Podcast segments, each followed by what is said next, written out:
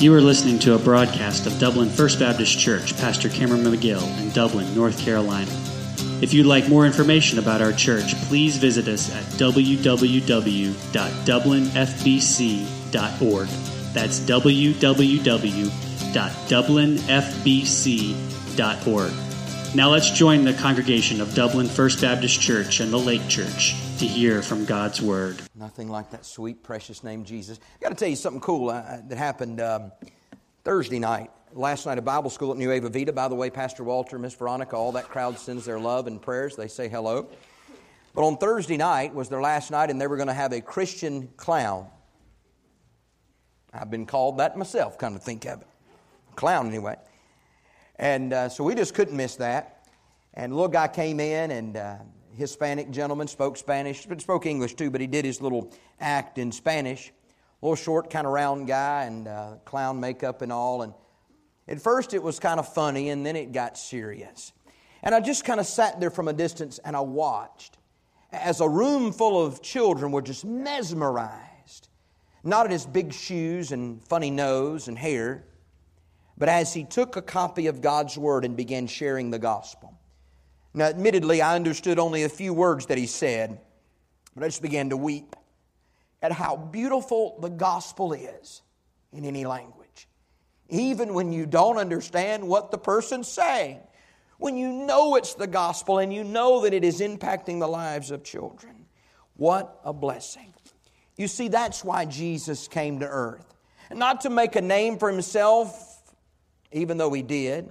Not just to do many wonderful works, although he did. Not just so that each of our births would be recorded based on his birth, but he came to be about his Father's business. If you were here last week, we began the two part series on my Father's business. I didn't know it was going to be a two part series until after last week. But we thought we saw the picture in Luke chapter 2 of Jesus as a 12 year old little boy as he was sitting in the temple the feast of the Passover had been complete. His earthly parents were making their way back to Nazareth, and they realized after a day's journey he's gone, he's missing, so they retrace their steps until finally they find him right where they left him. We always do.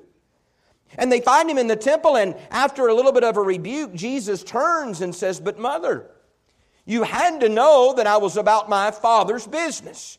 Well, I enjoyed preaching that, and it was an interesting glimpse into the adolescence of Jesus. And after the service, I began thinking, I wonder if we really realize what my Father's business is all about. Beloved, I want to tell you that the church in the 21st century, by and large, has forgotten what His business is all about. We have business meetings and we discuss a lot of things, but very little of it is of kingdom relevance. We have so many events and activities, and if we're not careful, we'll get so busy that we forget it's not a church business.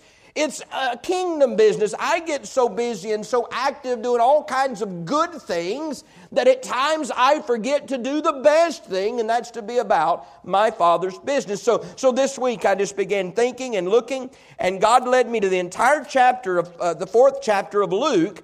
And this gives us a picture. Now, let me go ahead and say, in our time we've got together, we're not going to look at the entire chapter. We're just going to hit the highlights and see the main points about what Jesus identifies as being his father's business. Three points very quickly. Begin looking in verse number one. If you happen to write in your Bible or highlight in your Bible, I want you to get this verse and make sure you call special attention to this. And Jesus, being full of the Holy Ghost not just familiar with him, uh, not just impressed by his works, but being filled of the Holy Ghost. And you say, but now wait a minute, he was the Son of God. I am grateful to know that because of the Pentecostal promise, we can be filled with the Holy Ghost in our salvation. Continue looking. He returned from Jordan. Remember, he's just been baptized and was led by the Spirit into the wilderness. Now, let me just stop and tell you there are a couple of things in this verse that if you're not careful, you'll miss. Number one, Jesus is going into a time of temptation. We acknowledge that.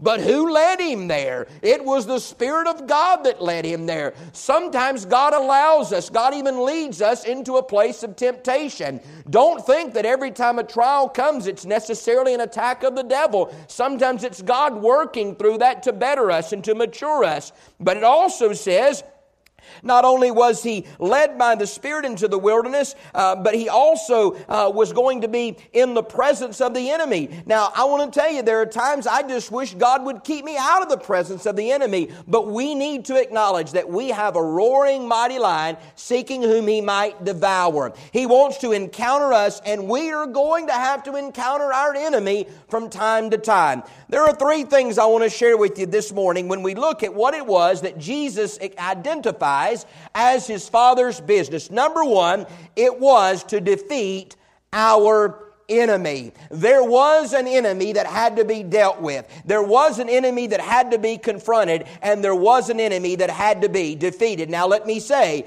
you and I, while we have a common enemy, we also have a common inability to uh, confront our enemy and to deal with him and to defeat him. We simply cannot. There are many people out there today that are fighting battles that they will never win because they are fighting them in their own strength. When David faced Goliath, and by the way, Goliath Goliath is a clear picture of the devil himself. When, when David faced Goliath, Goliath looked at him and said, I'm bigger than you. David said, But my God is bigger than you. Realizing that David could not defeat this giant, but that God could. Friend, you and I already have a defeated enemy. We don't need to try to fight him every day. We need to stand our ground based on the authority of the Word of God. Three times the enemy came against Jesus, and three times Jesus confronted the enemy with the words of Scripture. Why is it so important that we hide the Word of God in our heart? So that we will not sin against God. It is our armor, it is our ammunition, it is our fortress. It is the Word of God that secures us when the, when, when the enemy comes against us. Also, I want you to note here Jesus has just been baptized.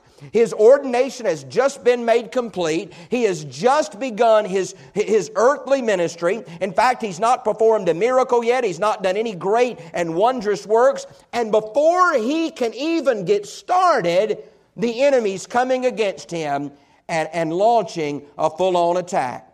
Now, I want you to know something.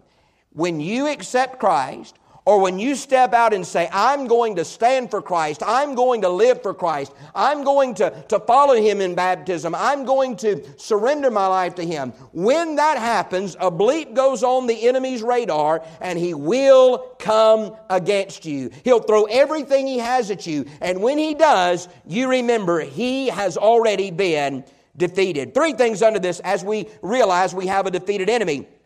Number one, when we look back at this account as Jesus defeated the enemy, remember that that defeat and our victory will sustain us in the midst of trials knowing that he has been defeated. That should sustain us. Listen, trials are going to come. You may have read a book that you picked up that says if you'll get saved, you'll only have Fridays. You'll never have a Monday. You may have watched a program and told that if you'll simply give your life to Christ, everything is going to be great. Everything is going to be wonderful. Well, friend, tell that to Job. Tell that to the Old Testament saints who went through uh, so much. Tell that to the New Testament martyrs who literally died for their faith. We need to understand that it is the victory we have in Christ that will sustain us in the midst of trials.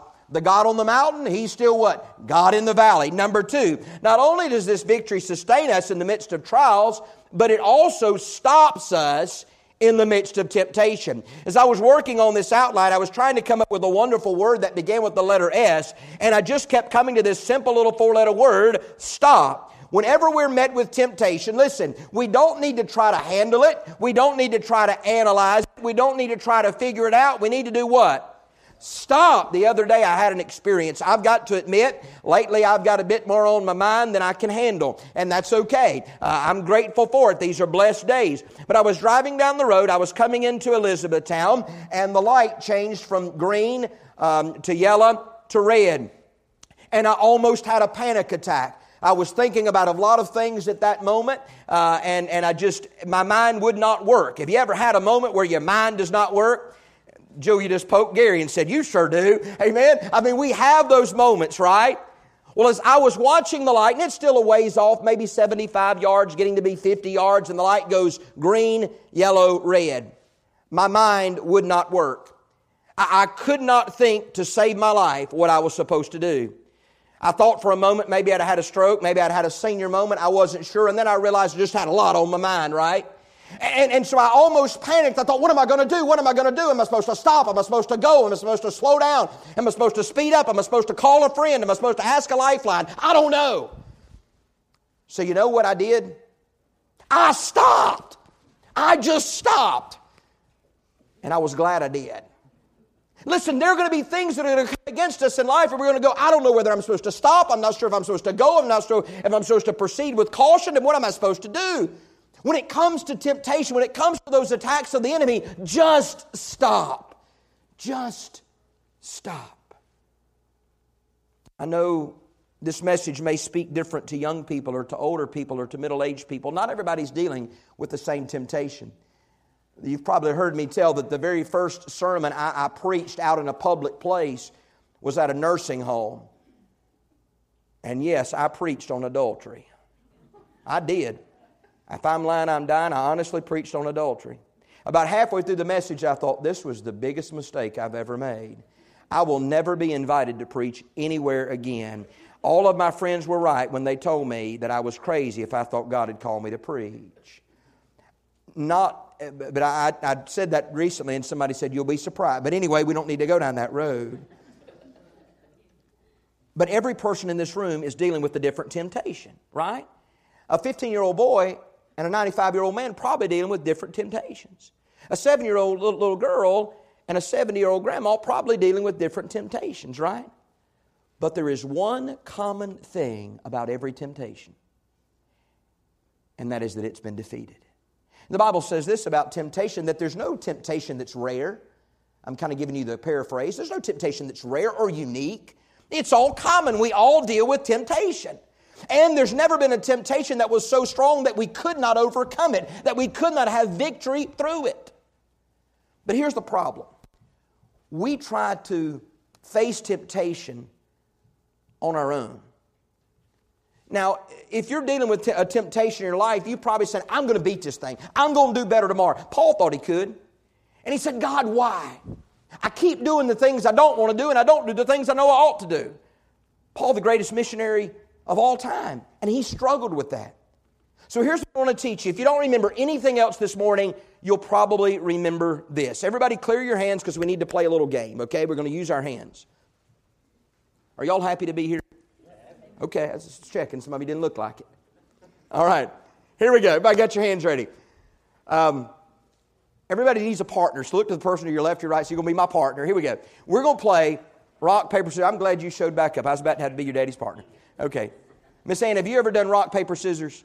You have? I need somebody that has not so I can play against them. No, you, I'll, we'll be partners, okay? Rock, remember, rock, paper, scissors, right?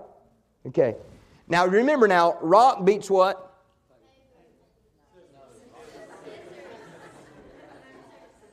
Rock beats scissors, scissors beats, paper beats. Y'all got it figured out, right? Okay, so here's what we're going to do. One time, just one time. I'm not going to do this all day. One time, we're going to do rock, paper, scissors. Me and Miss Ann. Okay, ready? Here we go. On, on the third time, you have to do, you know, you go bump, bump, down. Okay, here we go. Ready? Bump, bump, bump. I beat you. Woo!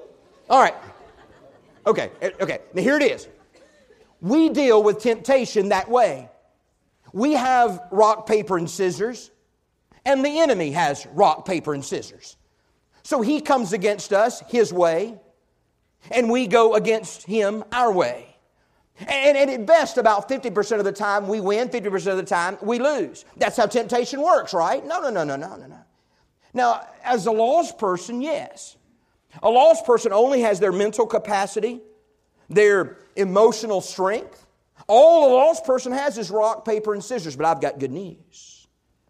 Because of the finished work of Christ upon the cross, because of the confrontation of Christ with the enemy here in Luke 4, the tempter has been defeated. Now, he doesn't want you to tell him that, but that's exactly what we need to tell him. Here it is. When you and I got saved, the Bible says that we were filled with the power of God. In the Greek, it is the word dunamis, which means dynamite. It is strength and it is power and it is fortitude. So while the enemy has rock, paper, and scissors, in Christ we have dynamite. Everybody say that with me dynamite. Well, here's the deal dynamite It blows up rock, paper, and scissors. Dynamite always trumps the other three. The enemy wants you to think that the only way you can deal with temptation is in your own, you know, strength and in your own power and your own merit.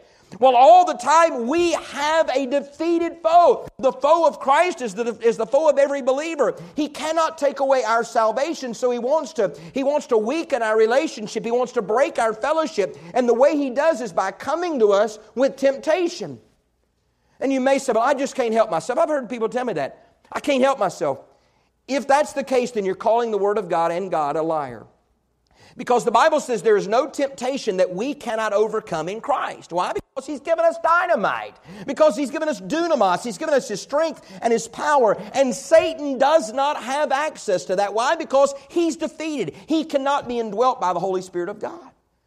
So, whatever it is that you're dealing with today, Whatever that temptation is that is common to us all, even though it takes on different forms, it is that part of us that the enemy attacks, that the enemy comes against. In, in, in, in, the case of Christ, it was the lust of the flesh and the pride of life and all these things, the very same things that come against us. And when the enemy attacks us and when the enemy causes us to be tempted, we need to take our rock and take our papers and take our scissors and cast them to the side and say, I have dynamite and I can overcome every temptation. Number one, the Father's business was about defeating our enemy. If that makes sense, say amen. amen. Moving to number two. Secondly, his Father's business was to deliver us. Verses 14 through 41 deal with this. And for time's sake, there's no way we can pick this apart. But let me just give it to you in two verses, verses 18 and 19. The Spirit of the Lord is upon me. Now, this is cool. Stop there for a moment. Have you ever seen your name in the paper? Kind of makes you feel good, right? I asked that one time, and a fellow said, The only time I'll ever see my name in the papers and the obituaries, and I didn't want to correct him. But, uh, you know, I remember as a high schooler, one time they put my name in the paper because I'd had a really good baseball game. And, and man, for, for, I probably still got that paper somewhere, and I thought it was so cool. But think about this Jesus stood up in the temple, as his custom was, and they handed him the book of the prophet Isaiah, an 800 year old document. And he opens it up. Can you imagine? Can you hear the sound of the screeching of the scroll as, as those papers are unfolding? And it's been read thousands of times in that temple. But this time when he reads it, he reads it in the first person. Notice what he says The Spirit of the Lord is upon me. Because he hath anointed me to preach the gospel to the poor. He hath sent me to heal the brokenhearted and to preach deliverance to the captives and the recovering of sight to the blind. He has sent me to, to set at liberty those that are bruised and to preach the acceptable year of the Lord. And then he closed the book and he laid it to the side. And everybody there was amazed because he spoke with power and authority. Wow. We have the benefit of knowing the end of the book. We have the benefit of knowing Bartimaeus, whose eyes were open. We, we have the benefit of knowing about the Samaritan woman we have the benefit of knowing about the calming of the storms and, and, and the lepers healing and, the, and all of that. We, we have the benefit of all that, and we can say, yes, Jesus did all of that. What a wonderful, wonderful story, the autobiography of Christ. But when Jesus began reading this, none of those things had happened. And you might think they were excited and they were jubilant, but they were angry. And they even ran him out of town, tried to throw him off a cliff but he turned and just walked through them, and they couldn't lay a hand on him. Why? Because he had not yet delivered us. Think about this. What can he deliver us from? When we talk about deliverance, think about physical healing. There's a picture here of one who was physically sick, and Jesus healed, healed many. A mother in law's miracle, I call it. You see, it was God who made us, and it was God who can fix us. Sometimes God chooses to take the sickness out of us. Sometimes God chooses to take us out of the sickness. I'm always hurt when God doesn't answer my prayer like I wanted Him to. About a year ago, maybe a little less than that, I was sitting on a, a couch with a dear friend who was dying with terminal cancer. And he said, Cameron, I, I'm, I'm good. He said, I'm good.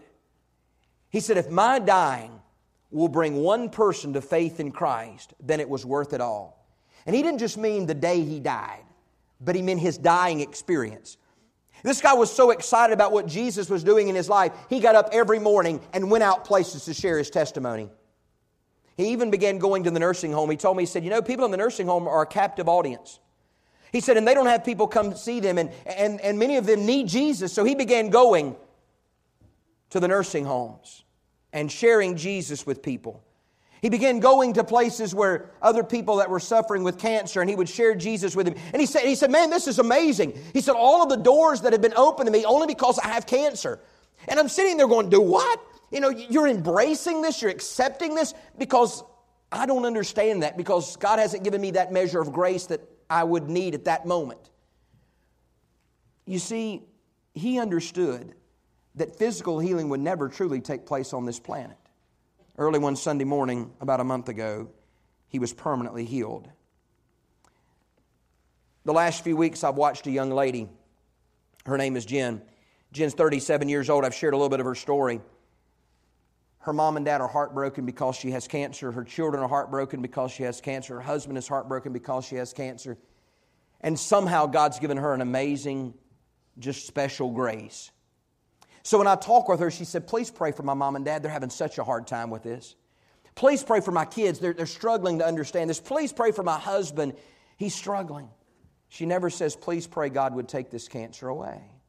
Now, I don't know about you, I think that would be my prayer. God, take this for me.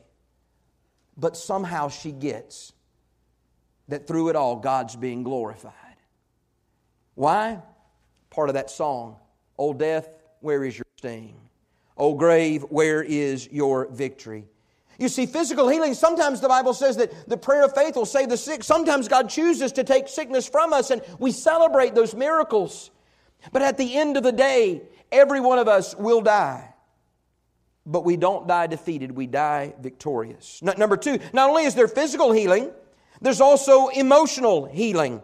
In this particular text, we see a demoniac who's overwhelmed and, and there's no hope, there's no cure. In fact, society would cast him out because of his demon possession. They didn't even want to try to find him help. Did you hear that? They didn't even want to find him help. Guys, we're living in that day. In the 21st century, I wished I would tell you that things have changed, but they haven't. So many people today are struggling with mental illness. And if you don't believe me, go to New York City with me sometimes. So many of the homeless people struggling with mental illness and, and they've just been cast out. If you go to the doctor today and you say, I'm struggling with, with some emotional problems and some, and some mental problems, they're not going to say, Well, hey, let's sit and talk for three hours. They're going to say, well, Let me write you a prescription. Let me do this. Let me do that. And you think there's only one who can truly heal us emotionally, and his name is Jesus. At the very mention of the name Jesus, these demons fled. And, and we're dealing with our own demons of, of doubt and discouragement. I think, I think about my own personal struggles. Now, I've been open and shared this with you a number of times, but 20 years ago, I was so in the grips of depression that I could see nothing but darkness. There were days that I would wake up literally sad that I did. I did everything I knew to do. I tried everything that man could offer and all those things. Um, and finally, one day it broke. Through an amazing support of my wife and other family members, even some folks at our church that we were serving that I let into that part of my world. Things that once brought me joy no longer did. I mean, it was a bad time. After I finally kind of got through that and, and really, I believe, a miracle of, of deliverance from that, I cried out and I said, God, why? God, this last year, this last two years, it's been miserable. God, I've not been productive for you. God, I've not wanted to live. God, why did you allow me to go through this? I did not want this chapter. God, I, there's so much more I could have done if I had not been struggling with that. God, why? And he spoke very clearly. And he said, Because you have a lifetime ahead of you of dealing with people who are struggling. And unless you've ever been in their shoes, you will never truly appreciate what they're going through. When someone comes to me today and says, I'm depressed, I don't say, Oh, you'll be all right, shake it off. Read, read this verse, you know. No, let's talk. Let's find you some help. Here's the thing Satan deals with every person in a unique way, but he deals with every person. Maybe you're here today and you can see nothing but darkness around you. Maybe you cannot see the light of the day. Maybe you cannot hear the birds rejoicing. And maybe it's something of your own doing, and maybe not. David dealt with that, but it was of his own doing. I wonder have you truly, and this is, sounds trite, but have you truly surrendered it to the Lord? I, I, deal with the same demon every, every Sunday afternoon. Tommy, I don't know if you ever dealt with this. But I will leave here in a very short period of time. Thought I'd look at my watch, everybody else was. Um, and I will get in my car and I will spend 20 minutes going, Man, I can't believe you said that. I can't believe you didn't say this. Man, you should have said this. You should have done that. Man, we should have sung another verse. We should have. Because that's part of it's just my little weird psyche. Part of it, that's how the enemy attacks me. You know? And, and at times I'll be on the way home and I say, Well, I know this person probably didn't like that. I know this person probably got offended. Well, we went over a little bit, so this person. And God just says, It's not about them, it's about me. If you get up week in and week out and say, Lord, this is for an audience of one, and Lord, I want to serve you, and Lord, I want to work for you, and Lord, I want to be yours, then why are you so worried about everybody else? You know? When we live our lives and saying, Lord, it's me and you. Yeah, I got to deal with stuff, and yeah, I got to deal with people, and yeah, I got a lot of relationships, but Lord, it's me and you. I am not walking this journey alone. When the tempter comes against me and he tries to snatch away every bit of joy and happiness, I need to remind that tempter that he is defeated and he has no place speaking to me, no place, listen, no place entertaining me, no place uh, causing me to doubt and despair. Emotional healing. It's about coming to the place that we're so emptied of ourselves and so filled with Christ because we realize that we have been delivered. Number three, not only physical healing and emotional healing, but spiritual healing. Spiritual healing, you know, we sometimes want all of the good things of God, but we don't know Him and we don't want Him. Let me give you this, and many of you have heard this story, but it's very fitting, and some of you haven't heard this story. Years ago, uh, I went into a home. Um, it was a beautiful mansion and uh, it, it, the, the, the, man and woman that owned the home had both passed away, and they had left everything to their estate, their children. Their family had come into the home, and they had gotten all the valuable stuff. They had gotten much of the furniture, they had gotten the jewelry, they had gotten the silverware, they had gotten, you know, all those kinds of accoutrements, a lot of fancy things, right? It's a fancy word, too. Um, they, they had gotten all the stuff that they wanted. And then they'd put the house up for sale, and here was the deal anything left in the house went with the house. And I'm going around and thinking, wow, this is pretty cool. You know, you buy this house and you get all this free stuff. There was a box right behind the couch. And I walked over and curiosity got the best of me. I thought, what was in this box? It's here. It comes with the house. Wonder what's here. And I opened that box. And there were the ashes of the man and woman who had worked and labored for all this. Had built this home purchased all these things their whole life. And their family wanted their stuff, but they didn't want them. They just left them, they just abandoned them. The first thing I thought was, man, this will make a great sermon illustration. And then it broke my heart just to think, wow, how selfish. But that's how we are sometimes. God, I want your joy and I want your contentment and I want your peace. God, I want your stuff, but I really don't want you. God, I really don't want your relationship. I don't want things on your terms. I want them on my terms. And he says, Hey, I will deliver you, but you've got to take me. It's about coming into a relationship. Listen, religion will not save you, rituals will not save you. Only a relationship with the deliverer will save you. Number three, and I'm done. His father's business was to defeat the enemy, his father's business was to deliver us. But above all else, his father's business was to die for us. To die for us. You know the verse, John 3 16. For God so loved the world that he gave. The Father gave his only begotten Son, that whosoever believeth in him should not perish, but have everlasting life. Jesus understood when those precious little hands reached forth out of a feeding trough, those hands would soon be pierced. When those feet, as a child, began to take his first steps, he understood that his last steps would be up a hill called Calvary. Jesus' accusers in this text tried to stop his ministry before it began, but his death would be on his terms and on his timing. Verse 43 of this text. My, my, I wish we had more time. It's such a rich text.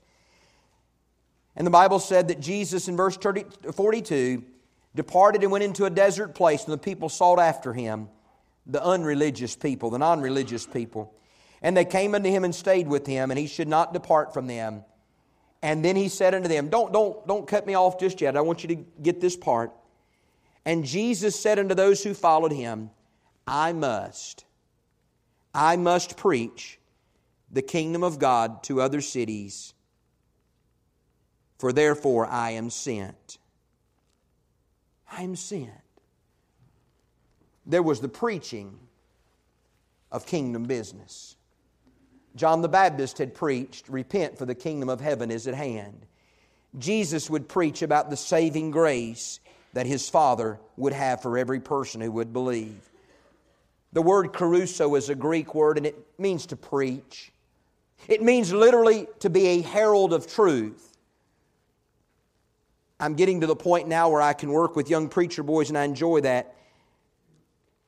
And whenever somebody talks about what it is to be a preacher, I always say it's like this You find a place worth standing on. That's the Word of God. And you firmly plant your feet and you stand so firm as if you were waiting on the biggest, most fierce wave that has ever crashed on the seashore to hit you. And with all of the strength you had, you stand. And you proclaim at the top of your voice with all of the passion that you have, with all of the love in your heart for the people of God and those who need to know Him, the truth, which is Jesus loves you and that Jesus died for you and that Jesus wants to come into your heart and to save you. You see, that was his ultimate kingdom business. The purpose of his business, the Bible says, was to seek and to save that which was lost. And the power of kingdom business is to overcome all that which would overcome us without him. He handled our sin debt. He handled all of the things of this world, our temptations, our trials, our struggles. But may I ask you, what is it that He needs to handle in your life today? What is it that needs to be surrendered at the foot of the cross today? There's always going to be a battle. A battle for that fellowship, a battle for that relationship to be strong and to be sweet. But what is it that you're struggling with, church? Are we about our Father's business? I'm going to say this in, in love, and please don't take it any other way. Because so many times things I get said get spun and spun and spun. Do we really understand what we're to be about? I think some of us do. But some are missing out. And it's not that I want to beat you up for missing out, I want you to not miss out. over the last 30 or 45 days, I guess, I've probably had 20 phone calls and emails and other correspondence reminding me what our Constitution says. Everybody's looking and listening now, praise God. Preacher, I've been reading the Constitution. I'm glad. And I want to say, but have you been reading the Bible? Are we so sold out to the Lord to the point that we understand biblically what we're to be about? Folks, there used to be churches in trouble. Now there are whole associations. I speak in associations where literally there'll be 30 or 40 churches and not one, one single church is experiencing growth. And I'll ask, I'll ask their director of missions, I say, What's going on in your county? And he says, Man, they're running preachers off as quick as they can. Because churches, by and large, don't want to be led. They don't want to be gospel centered. They don't want to be kingdom churches. They want to be country club for Christians or places where the saints of God can get together and hold hands and sing kumbaya. We've got some business to do, y'all. I think the leadership of the church is on board and gets it. We've got business to do. And the only way we can do business is do it biblically. I miss Mr. Coley already so much. I'd get kind of stumped sometimes on some Robert's Rules of Order and constitutional stuff, and I'd go talk to him about it. He's pretty smart. And he said, Cameron, don't ever forget two things that trump the Constitution of the church common sense and the Bible. Y'all, I love you. If I didn't love you, I wouldn't tell you the truth. I'd be satisfied to babysit you and get you my salary every week. But I want so bad for Dublin First Baptist Church to rock this community with the gospel of Christ to the point where we wouldn't have to worry about the gambling joint on the corner because wouldn't nobody want to get down there because they'd want to be in here instead of there. Amen? Amen? Every heart would be so overwhelmed with the power of the gospel. But the fact of the matter is that we just kind of come in week to week and, and we kind of do our thing here. You see, in the Old Testament, they put Jesus in a tabernacle, presence of God, and he stayed there. And then they built him a temple and they put Jesus, the power of God, in the temple. And people had to come there. But the first thing you see in this text, it says, and Jesus went out, and Jesus went out, and Jesus went out. People say, well, why are we doing all this stuff at the lake? Because Jesus went out. Why are we doing this stuff in New York? Because Jesus went out. Moldova, because Jesus went out. And the other places that God's going to open the doors in the day ahead, because Jesus went out. And, and he went out to do his father's business. Do you love him today? Do you want to be about his business? My prayer is that you do. But it begins with the relationship with him. Y'all, an encounter with the Holy God. That relationship can happen right here, right now, if it never has. And Father, we come into your presence, Lord, thanking you for this tremendous and sweet group of people, God, that you've allowed me the privilege this morning to preach to. God, I pray that I've not preached Adam, but that, Father, our hearts are knit with your heart, and we've just said those things that you would be pleasing, uh, that would be pleasing in your sight. God, I realize that the enemy is coming against us individually. God, he is coming against us as a church right now. And God, I pray in the powerful name of Jesus that he would be run out of this place as the demons were into the swine and that he would have no ability to distort what you're doing here. He would have no ability to derail the plan of God in this place. God, I pray that we would have our hearts so in, in, in your word and we would be growing and being nurtured in our faith that all the distractions of religion and ritual would not even be able to, to come and, and interrupt what you're doing in our heart.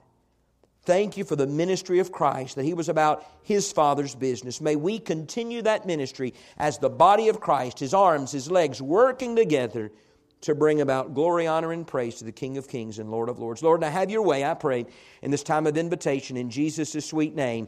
Amen. Would you stand your feet all over the house of God? I know we've